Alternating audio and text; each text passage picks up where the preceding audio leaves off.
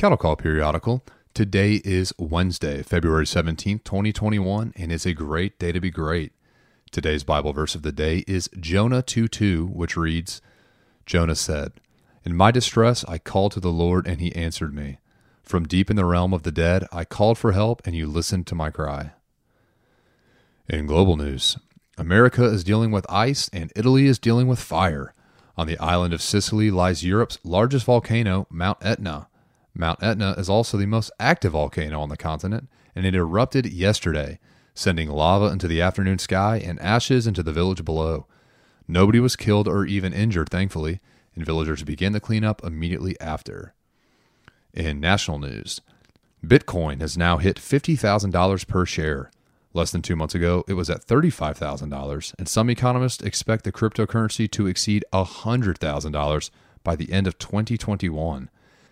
Now, that may seem improbable, but back in 2014, one economic professor at Stanford University said $50,000 was certainly possible.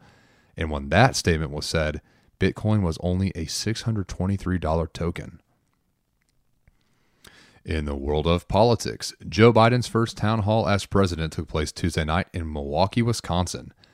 Hosted by Anderson Cooper and broadcasted by CNN, the 46th president took questions from locals and Cooper himself. Biden was asked about forgiving student loans, increasing minimum wage, distributing COVID 19 vaccines, and granting amnesty to immigrants, amongst other things, of course.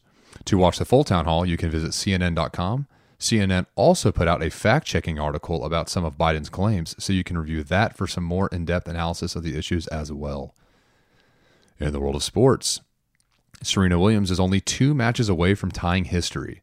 America's Williams and Japan's Naomi Osaka face off tonight at the Australian Open. The two previously battled at the Canadian Open in 2019, but the big story was in 2018 when Osaka defeated Williams in the U.S. Open final, sweeping Williams in the two sets. Williams, who is now 39, needs to defeat 23 year old Osaka for any chance to tie Margaret Court's record of 24 Grand Slam titles. In the world of entertainment, New York Fashion Week is up and running, but nobody is lining the runways. Due to COVID 19 and monstrous snowstorms, the fall 2021 lineup will all be streamed digitally to viewers. The daily shows began on Valentine's Day, but will run through the end of this week. After that, designers will be showcasing their collections sporadically until mid April. As of right now, it will all remain virtual, but with coronavirus cases going down, there could be a limited audience at some point. But again, no promises. And on this day in history, in the year 1963, basketball superstar Michael Jordan was born in Brooklyn, New York. Air Jordan went 88 and 13 during his college career at North Carolina, including one national championship in 1982. He then went on to win six NBA Finals with the Chicago Bulls. The first three-peat was 1991, 1992, 1993. Then, after returning from a short minor league baseball career, had a second three-peat in 1996, 1997, 1998.